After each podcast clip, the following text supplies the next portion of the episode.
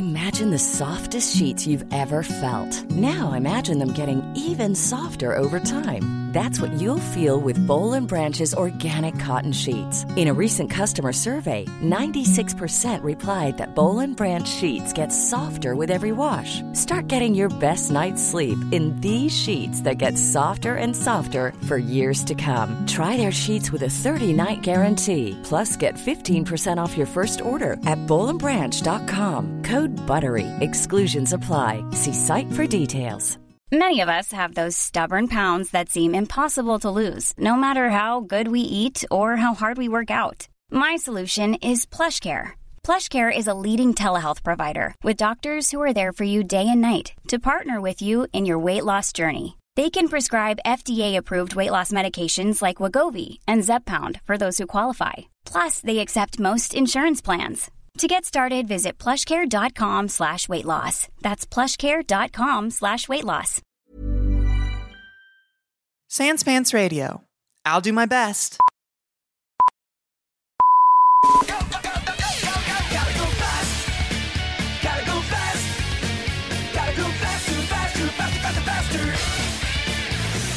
Hey, what's Pac-Man, everybody? Welcome to the Cynical Cartoons podcast, where today I watched Sonic X with Olive Ray Brinker, the creator of the webcomic Ray the Doe. Olive uses she, her pronouns. If you want to follow me on Twitter, I am at Stop Tweeting Mia.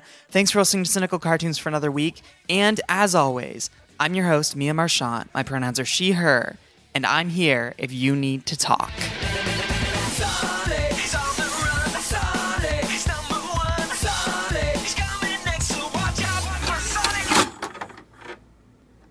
So you created the webcomic Ray the Doe. Um, what are some of your comic influences though? Like what did you read growing up? What kind of animation stuff did you watch? Probably my biggest comic influence is Gun Show by KC Green, and I guess just all of KC Green's comics.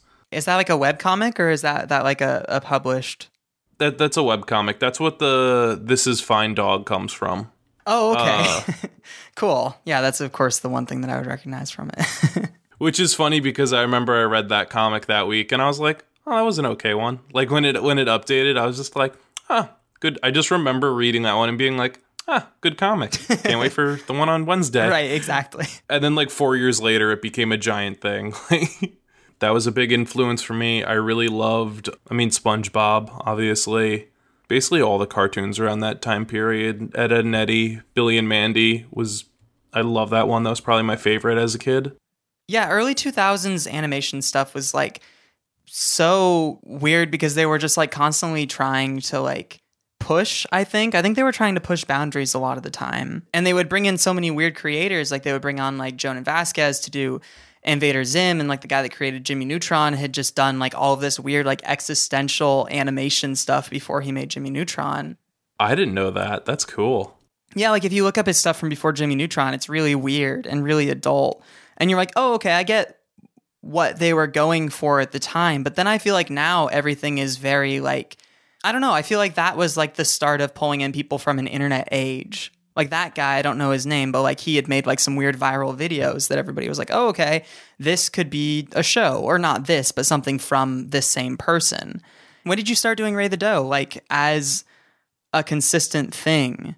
And was this like the first sort of web comic project that you did, or was it part of like a bigger thing in the beginning? I'll answer this, but I just wanted to say probably my two biggest influences that I forgot to mention Oh, sure. that I just realized was uh, Captain Underpants, the comics in there, Mm-hmm. and then um, Homestar Runner. Those two, like Captain Underpants when I was like six, and then Homestar Runner when I was like 11. Right, right. I was just like, I was like, this is what I want to do for my life. It's so weird to see the things that like really were a part because I feel like we're we're about the same age. I'm 25. And so like to see things that were really a part of our childhoods come to prominence now.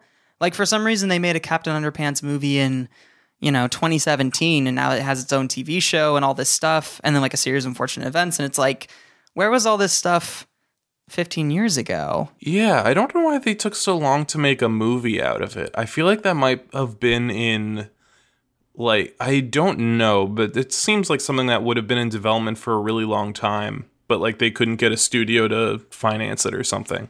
They were just waiting for the perfect Captain Underpants to come along, and obviously it was Ed Helms. Nobody else could do that role. of course. I feel like the books were super popular when they came out. I feel like you could have made that in 2002.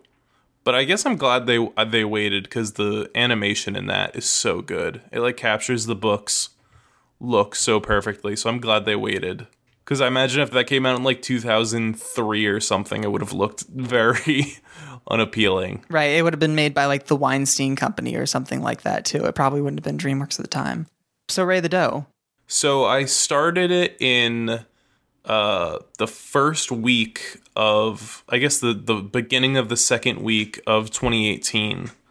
Because when I started 2018, I was like, I should have a New Year's resolution. I want to make more comics because the year before I started releasing a couple of like four panel, a couple of them were multi page, uh, just like funny comics.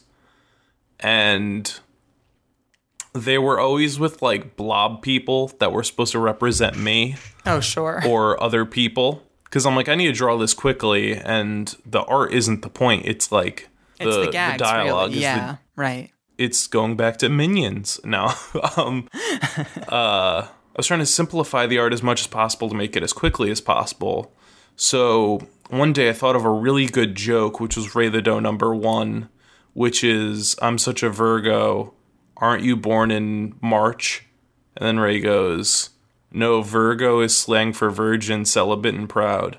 I had just that dialogue in my head. It popped in my head while at work and I started laughing to myself at work like a weirdo. And then I was like, okay, I need to make a comic. And then I tried to start thinking of I'm like, I should make there be a character who represents me who can appear in every one of these comics. And I'll do it three times a week.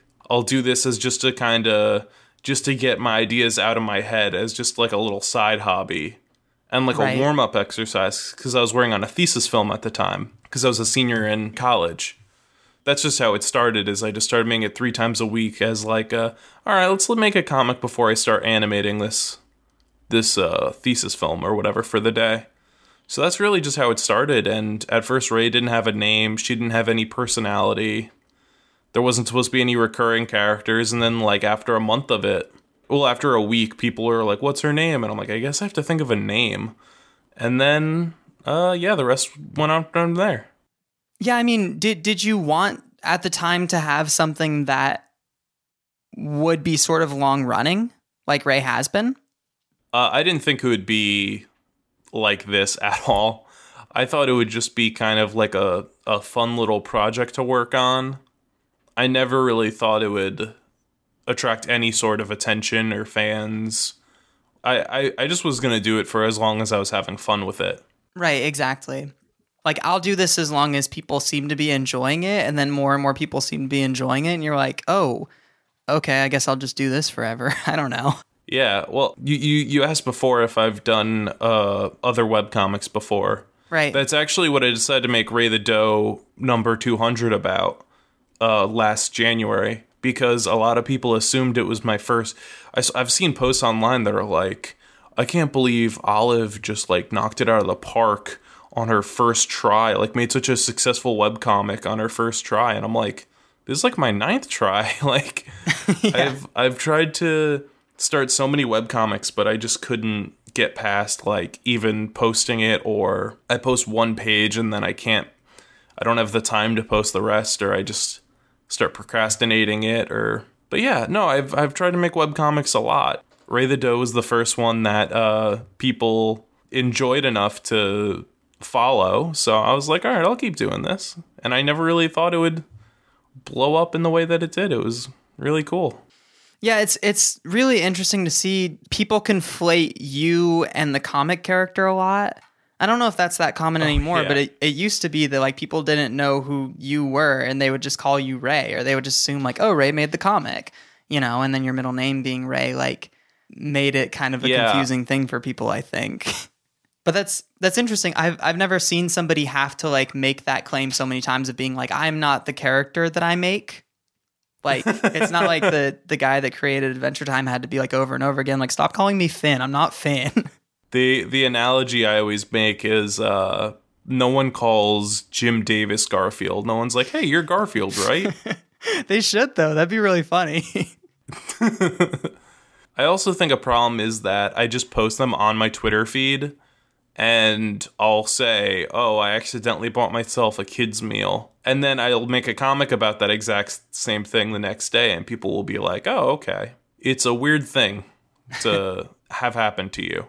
Her personality became me just cuz in the beginning I was just making comics that are based on my own experiences. She was never meant to have a consistent personality. Right. They're basically relatable tweets that just become like web comics basically in visual format. Yeah, that's what I that, that's what I was going for in the beginning.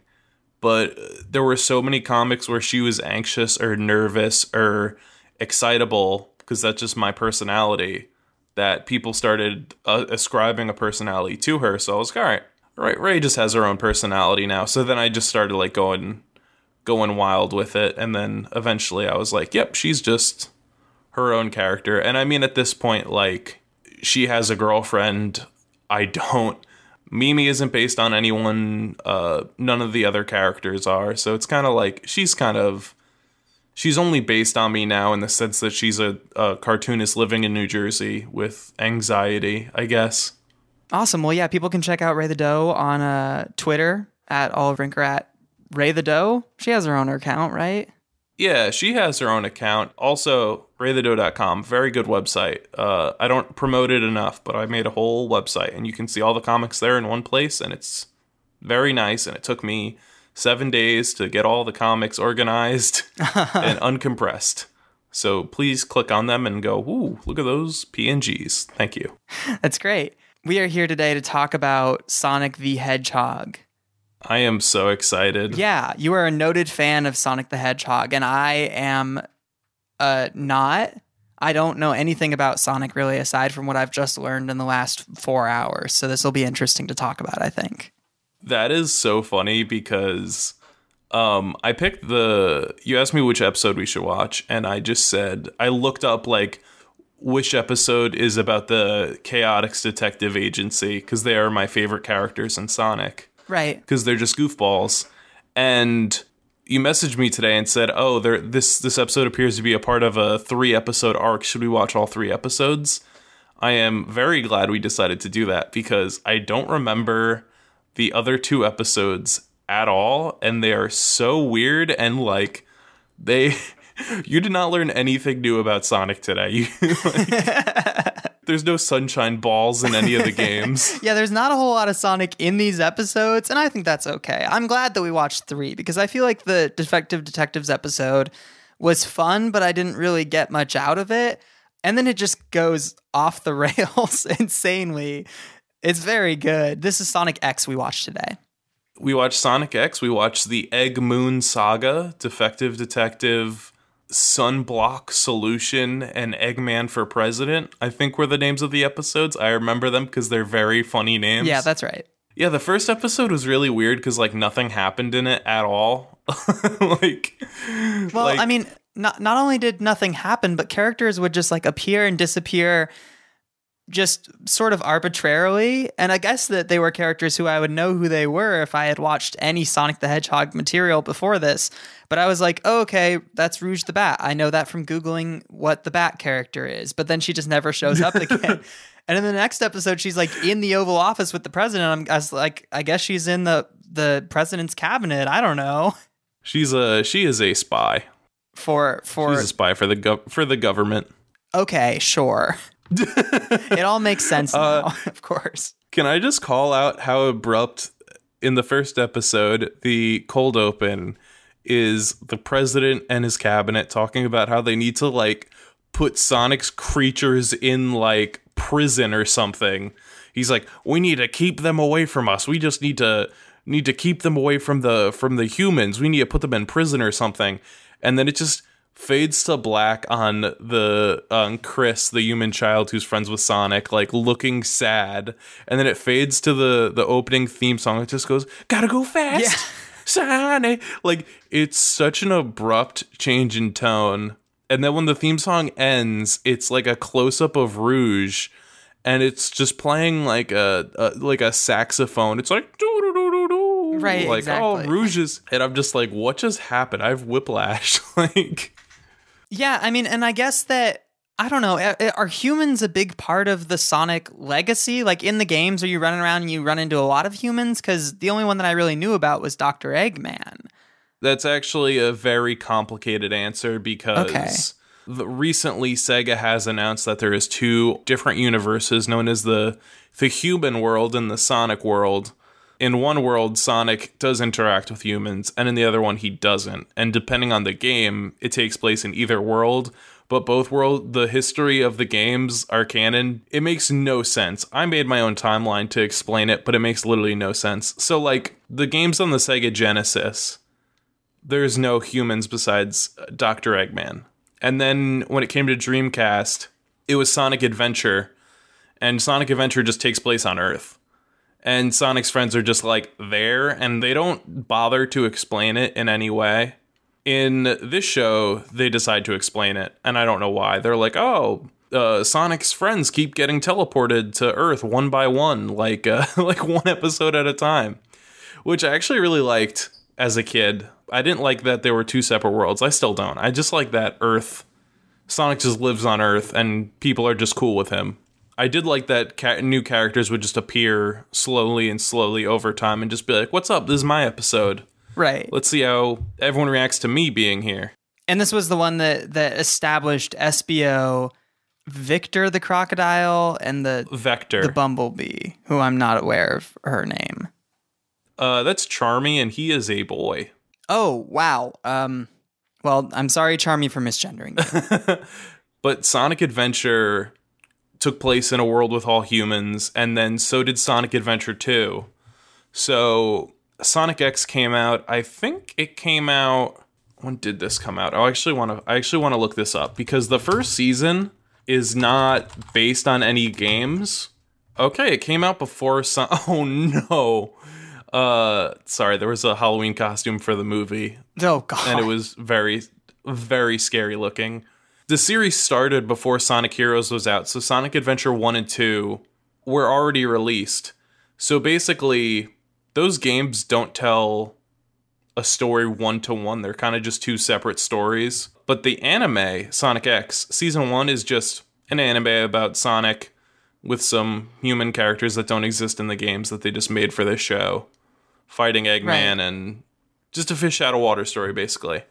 For season 2 they decided to adapt all the games. So they're like, "All right, now we're just going to do Sonic Adventure 1 for 5 episodes," which is not enough episodes because Sonic Adventure is a long game about ancient tribal war and a god of destruction that is awoken and like all this stuff and like a robot that goes through an existential crisis when it realizes it's actually an animal trapped inside a robot like I mean, I guess that I, I just never realized that the Sonic lore was so plot heavy.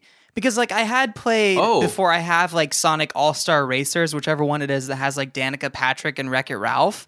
And I'm like, oh, Oh, okay, yes, so classic. this is a, a Sonic game. This is a standard Sonic game. That's not true, I'm sure.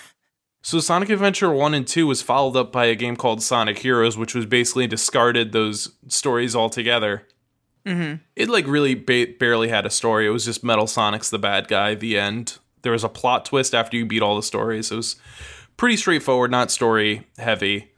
So this game, ba- this this anime basically presupposes that after Son- the epic stories of Sonic Adventure one and two of saving the Earth and fighting ancient gods, Sonic just has to deal with Eggman having a Sunshine Ball company. Right. It's like what if the follow up to two of the like the most beloved Sonic games of besides the originals was just Sunshine Balls. Like that's what's so wild about the, uh, this whole arc is that it's like built as the lead up or like the the follow up to the death of Shadow the Hedgehog. Shadow dies and everyone immediately forgets and they're just like Sunshine Balls, what are those? That was that was when like immediately two episodes before this, or that happened like in the games pretty pretty recently when this came out. That happened the episode before the Chaotix one. Oh, geez. So like like two episodes ago, Shadow died. Two episodes ago, Shadow died, and then all the characters are like, moving on. Yeah. Well, well, of course they have to, you know, stop all the sunshine balls.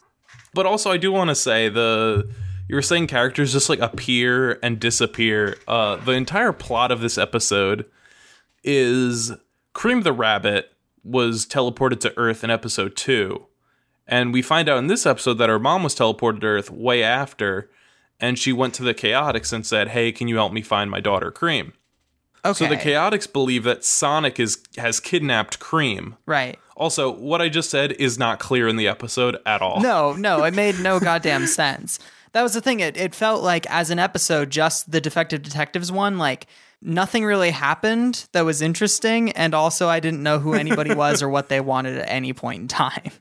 Uh, this is also the first episode that Cream's mom showed up in, so it's not like if you watch this episode watching the rest of Sonic X, you'd still be confused. You'd be like, who is this character that just appeared out of nowhere? Yeah, You would have to play the games to know who she is, yeah. But basically the entire like conflict of this episode is that Vector thinks the Sonic's friends kidnapped Cream. Right. So they're trying to rescue her, and then they get into a fight with Sonic's friends. But then the plot is resolved when Cream's mom just like shows up behind Sonic and Eggman who are having like a, a picnic in like the Grand Canyon. Mm-hmm. Like how did she get there? She just appears behind them for no reason. And they're like, all right, let's go home. Well, I guess that I would say my main problem with that episode on its own is that Sonic seems to be unaware of any of the conflicts going on at any point in time. We see Rouge the Bat and Knuckles hanging out. We see the Defective Detectives, which you said is Team Chaotix. Yes. And we see Dr. Eggman doing stuff, and then we see Sonic running around, but he seems unaware that anybody else is having any kind of conflict or adventures. Uh, that happens a lot in this show. They really try to play up uh, Sonic's like lone wolf, too cool to hang out with other people nature. Oh, sure. They really like think it's cool that Sonic is like always sitting on top of a like you see it in the second episode. He's just sitting on the top of a boat, and you can tell the people writing the episode were like, "Isn't it cool he's sitting on top of the boat, away from everyone?" Yeah, which is a really funny conflict. Like the dichotomy of him doing that while also having like this chosen family element where he's like, these are all my best friends and we're all cool and we hang out together in this Mega Man. And it's like, well, okay, you don't really seem to spend that much time with them or like being around them, but all right. Oh yeah, no, no, he would never say that. He's kind of from the beginning, he's kind of like the elusive cool guy who is seems cold on the surface, but will always like protect you. It's also important to recognize that I would say about 45% of this first episode that we watched was flashbacks to past episodes.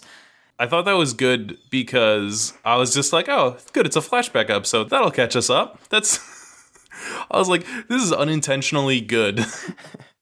But I, I feel like it was less of like, let's catch everybody up with flashbacks and more of like, we don't want to animate an entire episode. So here is an episode where we're going to kind of make it like just flat because the flashbacks didn't really give you more information. It was just flashbacks to action sequences, really.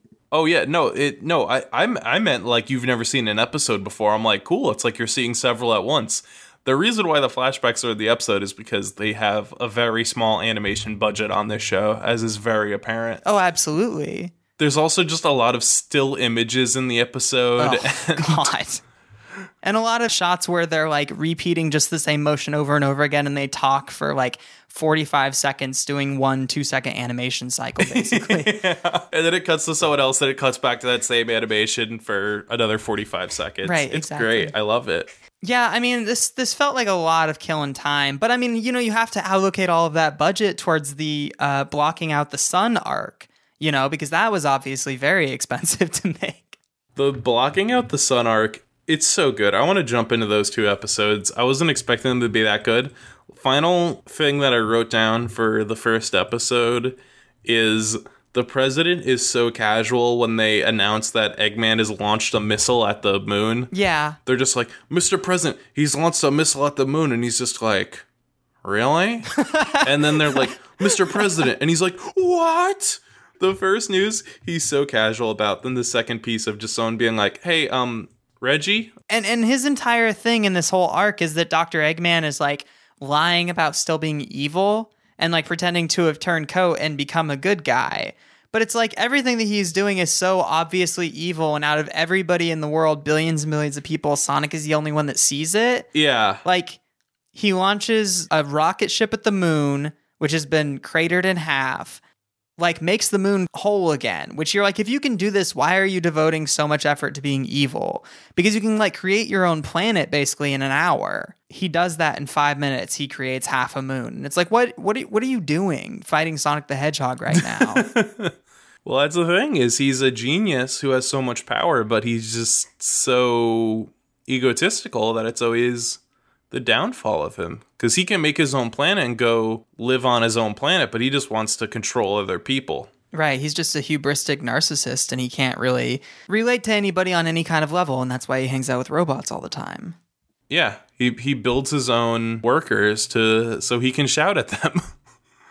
I love that there's just been this like throughout the years there's been two different Son- uh, Eggman's robots that just like are his lackeys. Like it's so good because there's been these two in this show. There's been Scratch and Grounder in the Adventures of Sonic the Hedgehog, and now it's Orbot and Cubot. And it's just I love this.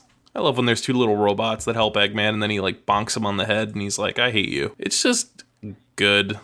I mean, they're kind of like Shredder's hench people. Who are they? Bebop and Rocksteady, basically, but in, in robot form. Oh yeah, They're just two little goofuses that, like, you kind of wonder why they're even working for Eggman because they seem really excited and stoked about being able to, like, turn coat and be good and save the world.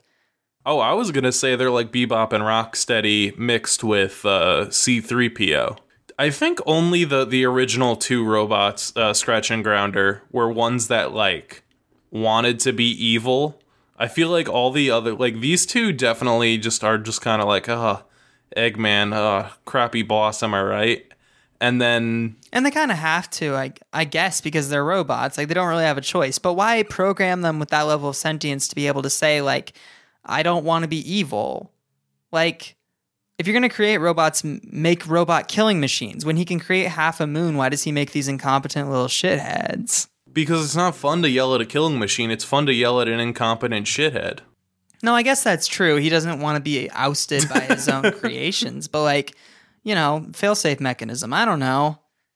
They're your robots. I think it's just fun to yell at them. Right. I think they're mostly just there for for company more than anything. They're not useful. Well, they they tell us that they're not useful. But in the episode where Dr. Eggman blocks out the sun, he basically creates little personal suns for everybody in the world, sun balls or whatever for everybody to own. and then he makes those two robots go around and install them everywhere in America and maybe the entire world. it's like everybody does have these, and we did see that the only people installing them are his two robots. So like they seem sort of competent. I don't know. yeah. Yeah, they're like Santa Claus. The, we need to get into the Sunshine Balls plot. It's so ridiculous. Yeah. It's so funny. I was losing my mind watching it. basically Dr. Eggman blots out the sun. Everybody knows he's doing this. Everybody knows he's the one that did it. And then he's like, "Oh, that was an accident, but uh, I'll fix it." we should say he he blew up half the moon in the previous arc in the Sonic Adventure 2. Okay, I did not Story know arc. that. I was like, maybe he did that, but somebody blew up half the moon. Yeah, he blew up half the moon, so that's why at the end of in the beginning of this arc, he's like, "Hey, sorry I was evil last arc. I'm good now. I'm gonna Right. prove that I'm good by repairing the moon." So he repaired the moon with like like this. He shoots a missile at it, which builds like a giant. It fills in the other half of the moon with like this this technology, like this robotics Right. so he's he used that robotic stuff to basically cause the moon to eclipse the sun on New Year's Eve so that people, I guess in this world people celebrate New Year's Eve on sunrise and not at midnight, I guess. I, I don't think that that's something that everybody does in this world. I think that's just something Sonic and his friends do because they're all a bunch of cops. Like, Sonic and his friends all just seem like such a bunch of fucking dorks when they're like, hey, let's celebrate New Year's at 4 a.m. Yeah. and you're like, what's wrong with you? I think it's more that Chris, which let's talk about Chris for a second. Oh, sure. He's terrible. Yeah, he's he's. I don't know why they they were like, who is going to be the human character that hangs out with Sonic? We need someone who's like misunderstood and who being with Sonic will like help him grow as a person. And they're like, what about just like this rich kid who's really annoying and has like no personality and just like has no actual connection to Sonic, but he just like sees Sonic in the first episode and he's like Sonic, and then that's just his entire personality. Right. And I mean, it's like, who should be the main character of our Sonic the Hedgehog cartoon? Should it be Sonic the Hedgehog, or should it be this little weird kid, no personality, like just bland? I don't know. And I don't understand the decision to make him super rich because they try to make you Yeah. feel, not in this episode, but they constantly try to make you feel bad for him because they're like his parents aren't home very often. I'm like, he's also rich. Like like I don't feel bad for this kid. Like just go to like hang out with your friends, but he like doesn't have any in this show. And I'm just uh it's weird because they're trying to like draw these weird parallels later on. Like like dr eggman creates the sun balls and starts selling them. They're basically like a replacement sun for people who miss the sun want their their grass to be healthy and want to not i don't know he's basically like creates thomas mccarthy's the road and then uncreates it by creating the sun balls but then it's like there's a there's like a supply and demand kind of thing where everybody in the poorer part of the the of the city. They don't really deal with it on a global aspect, but everybody there is like, well, we didn't get our sunballs and we're mad at the rich people. And they're like going to start an angry mob at people on the west side. Was the, were they explicitly the poorer side? I thought they were all they all looked like their clothes were ripped up because they've been living in the dark or something. I assumed it was literally like west side ver- like they were literally like you guys started on this side of the city instead of the other side of the city. Yeah, I guess so. That's If- just so arbitrary for them to be like the west side Yeah. and the east side. There's no difference in in race or economics or anything. We just Oh, we just started over yeah, here. that's why that's why I think it's that way because that's how the writing in Sonic X always is. It's always like, oh, you started over there instead of over here, but we're angry and we want it over here. like, I can't see this show making a point about anything really. No, that's true. Like, I love this show. I love this show because it's very goofy, and I, I unironically loved it as a kid. But like watching it now as an adult, I'm like, this is hilarious. First things first, it's very funny the idea that eclipsing the sun means that it's dark all the time because that's not what a sun eclipse does. right. Like we have those in the real world and it does not make it nighttime out. It doesn't like the moon doesn't go over the sun and suddenly it's like pitch black out. Like that's just not how it works Right. in real life. Like the entire premise of this of this arc is just is based on you not knowing what an eclipse is or does.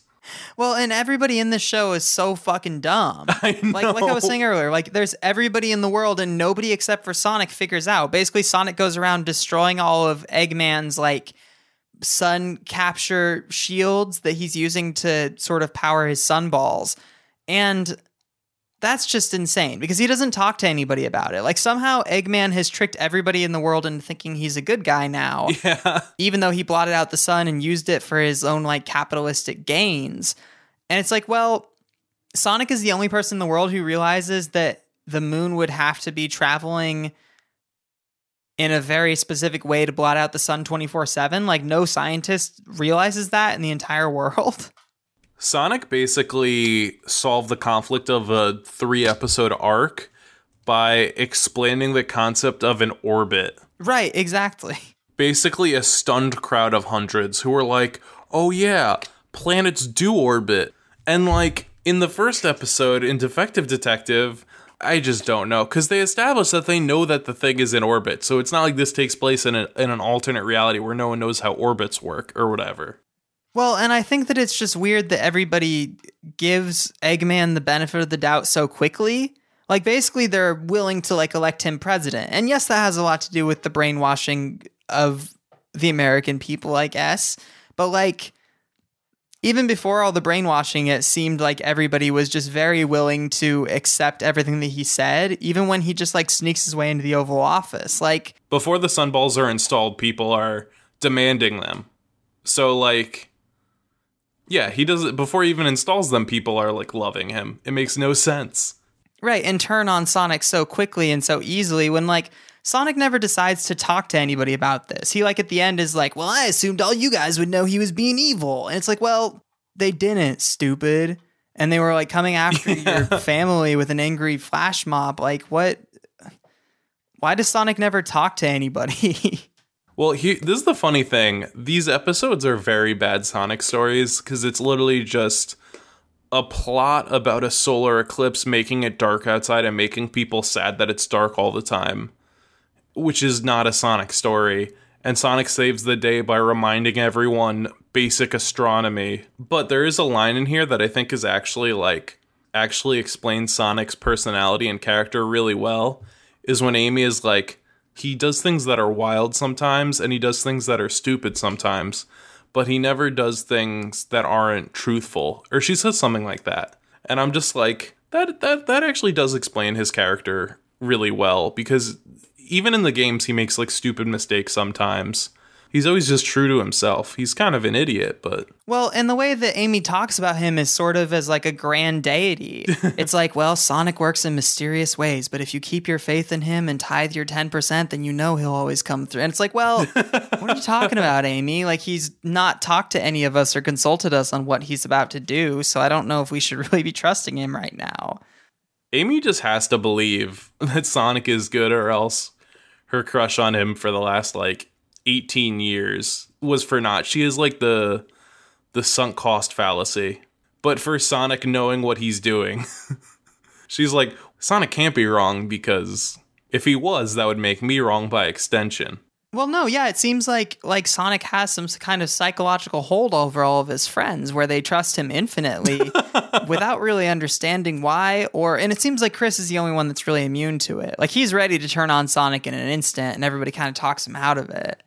Yeah, Sonic in this show is really there's definitely an appeal to him as a character where he's very confident and kind. Like he's a jerk to Eggman and to Knuckles sometimes, but he's definitely he's got this like confident older brother or like confident upperclassman. But in this show, Sonic is always just kind of like just laying around or there's definitely moments where he his character shines through, but I feel like this is one of the one of like the meaner Sonic depictions I feel like overall. From what I'm remembering, he might be nice too. He's he, I mean he's Sonic, he's nice, but like I feel like out of all the Sonics he's one of the more like antisocial distant depictions I've seen in the games and shows. Yeah, it's a little weird that they try and paint him as like an an everyman, like a loner that's supposed to be like really cool and like off on his own. Like I feel like a big personality flaw for Sonic is that he thinks that he's cool and constantly talks about how cool he is. And you're like, well, you talking about how cool you are makes you really uncool, Sonic. Especially since like he's written by, you know, a bunch of white dudes in their 50s trying to make what they think is cool. So here is the difference between a good Sonic adaptation and a bad Sonic adaptation. In a bad Sonic, Sonic thinks he's cool in a good one, Sonic knows he's cool. When it's the the first one, Sonic is saying like balding McNose hair. Sonic is cool. It's just you don't need to be make him say, "Hey guys, remember how cool I am?" Just make him be cool. Yeah, I mean, I just think that the Sonic adaptation that I'd really like to see is the one where he runs around with the leather jacket and a cigarette in his mouth and tells Eggman to fuck off. Like, I know that's probably not um, strictly valid to the source material, but that's what I'd like to see. I'm going to show you a picture real quick of an official Sonic the Hedgehog character. Oh, sure thing. I really hope this isn't like pregnant Sonic being a Christian or something like that. No. Oh, okay. So who is this that I'm looking at right now? That is Scourge the Hedgehog okay. from the Archie comic, which has since been discontinued, so he's no longer canon. Okay but he started out as anti-Sonic. So is is he like enemy becomes friend kind of deal, or is he always sort of evil? Because he looks like he's got a lot of attitude here. He's the evil version of Sonic. Uh, I don't know if he eventually becomes nice. I don't think so. I have to assume he stays I think that generally I was just a little bit confused about the character interactions in this episode anyway. And that may be my my fault for jumping in at episode 38. But like I didn't really get that Sonic and Knuckles even knew each other.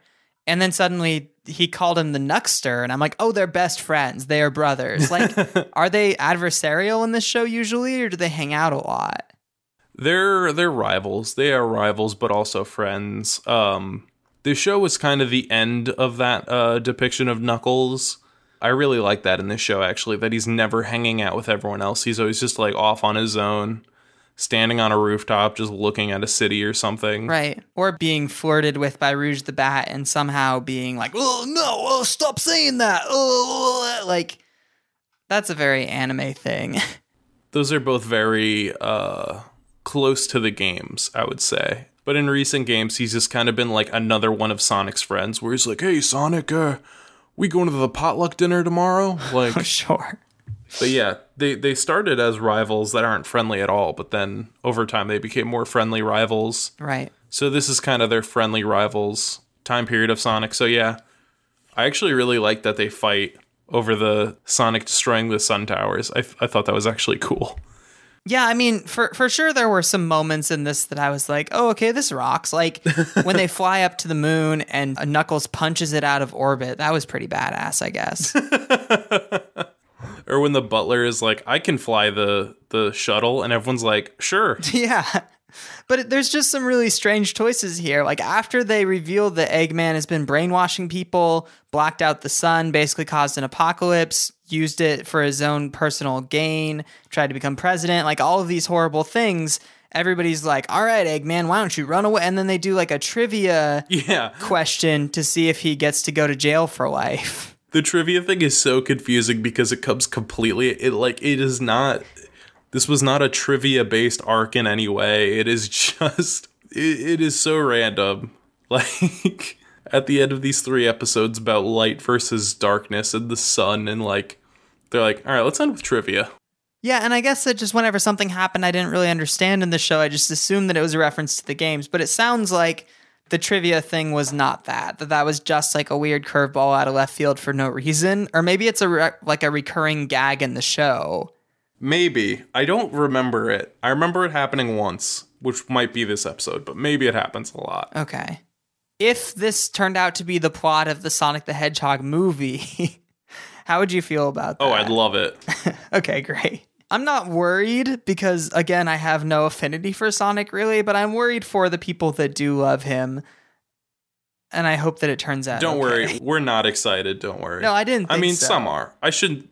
I didn't. I, I shouldn't speak for everyone because every time I talk about how it's like really bad, I get always get replies that are like, like, "Hey, I'm excited. Don't don't dismiss it just because you don't like it." And I'm like, "Yeah, fine." Yeah, I sure. mean, I think it looks bad. It's just such a strange situation with like the whole redesign thing. And it's like we still haven't seen this character that comes out in a movie in three months or whatever. Like, doesn't come out in like January. I know.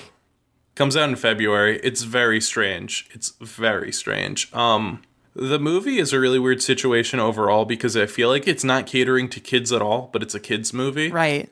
It feels like it's aimed at people that were like 8 years old in 1991. That feels like the target demographic.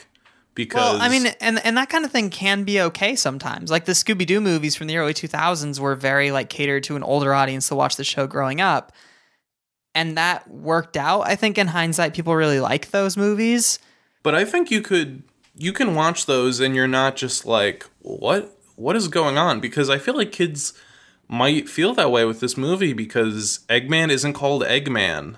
There's no Tails or Knuckles or Amy or Shadow. It's just Sonic and Eggman. Eggman being called Robotnik and only Sonic and Eggman being in the movie makes me feel like they're aiming this at people that have nostalgia for early 90s Jim Carrey movies and early 90s Sonic games. And it's like, Sonic continued to exist past then. Like, there are 10 year olds now who like Sonic, who like, who, who know Eggman as Eggman and like, know the extended cast of characters. Like, this is this is who you should be making this movie for, but you're just not. And I just don't understand why. Right, and also that they would bring on the director of Deadpool to do it, and like, I don't think that the demographic they're going for is gonna like this movie very much. But I guess it's just weird in general that they keep on making video game movies when they're never good. Detective Pikachu was all right. It was average, I would say. Yeah. I saw it twice in theaters and then afterwards I was like, did I see that? Yeah, I guess so. Like it was really really just for me like subpar. It wasn't really that great of an experience. I agree. I think it was subpar. I think I like it less than anyone else I know. I feel like people have accused me of being a hater on it. Sure. My problem is, is it's not a very good Pokemon movie and it's not a very good mystery movie, which were the two things I was excited for. Yeah, the characters aren't really compelling, and for some reason, the villain wants to turn like he he's like maybe everybody in the world wants to be Pokemon. I'm not really gonna ask them if that's what they want. I'm just gonna do it and see how they feel. And it's like, well, nobody wants that. Stupid. That's my biggest problem is the villain's plot making zero sense at all. Yeah. Two, the mystery being like not a mystery really. Like it's not compelling. It's not an actual detective story. It's an adventure story. right. And then the Pokemon thing. I mean, there's good Pokemon in it. Yeah, the Pokemon all look really cool. I I think they pulled off Ditto in a really compelling way. I like the way they look, but the the asset like reuse, I don't have a problem with them not having a billion Pokemon in it. I feel like they just they did it in a way where you notice that it's only the same couple just because I don't know. I feel like there's like too many shots with Pokemon in it that are just like establishing shots or something. So at some point I'm just like, okay, I've seen that pink guy like 5 times now. Right. I've seen that guy 4 times. Like Well, I mean, and it's it's probably the same kind of thing they're doing with the Sonic movie, is which is like, well, we'll wait until the sequels to bring in Amy and Knuckles, and everybody everybody wants to see. And it's like probably the same thing with the Pokemon movie. Like, we'll wait until the sequels to go to a new region, you know, and bring in like all the Pokemon from like Gold and Silver. And it's like, well, why don't you just like show us the thing that you want us to see right away, and then come up with a new thing you think we want to see later? You know? I don't even think the solution for the existing movie would be just add more Pokemon. I honestly think just like I think just a couple establishing shots with less Pokemon in it would be fine. Right. I feel like you just see an Aipom that many times and you're like, all right, I get it. There's there's Aipoms in the city. right. But that's a nitpick. I've been talking about that too much. That's that's not a big issue for me. It was just one of those things where I was like it kind of took me out of it. But also I'm a 3D animator, so I was thinking about how many models they had to make and how you probably can't make that much on that sort of budget and then you would have to reuse them. So I was kind of thinking about it the whole time of being like, oh, so they they're they're reusing this there and that there. Like I was like, oh, it's interesting. Right. Sure. I think about that more than most people do. Like I, I complained about a compositing in one scene to a friend, and they were like, "What is compositing?" And I was like, "Never mind." Yeah. Sure. Sonic X. Um, rating out of 10. Ten.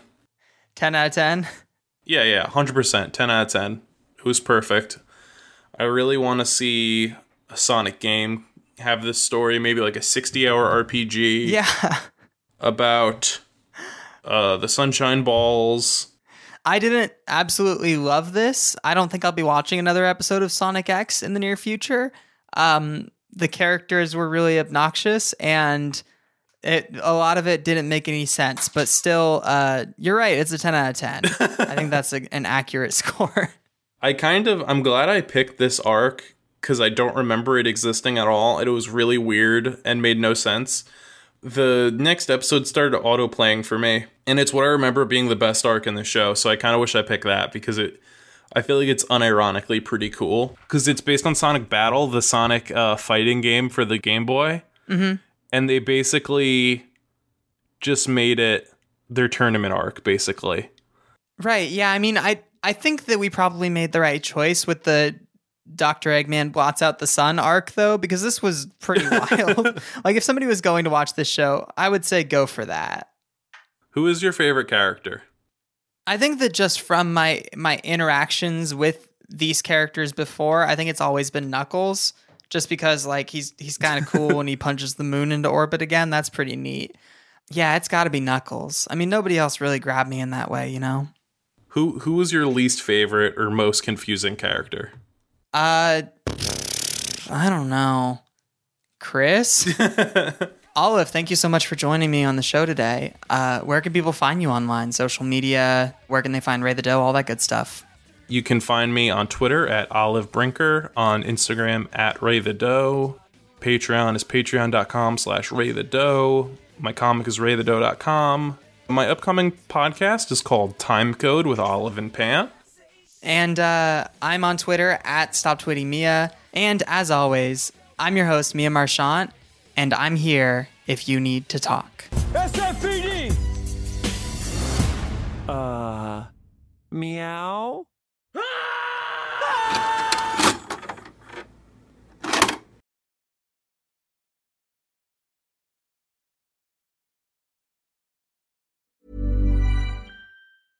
Imagine the softest sheets you've ever felt. Now imagine them getting even softer over time. That's what you'll feel with Boll and Branch's organic cotton sheets. In a recent customer survey, 96% replied that Bowl and Branch sheets get softer with every wash. Start getting your best night's sleep in these sheets that get softer and softer for years to come. Try their sheets with a 30-night guarantee. Plus, get 15% off your first order at bollandbranch.com. Code BUTTERY. Exclusions apply. See site for details.